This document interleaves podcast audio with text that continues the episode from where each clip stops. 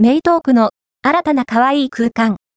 おもちゃとコーヒーの店、トイ &CO、トイコーに行ってきました。メイトーク、野間町のトイ &CO、トイコーに伺いました。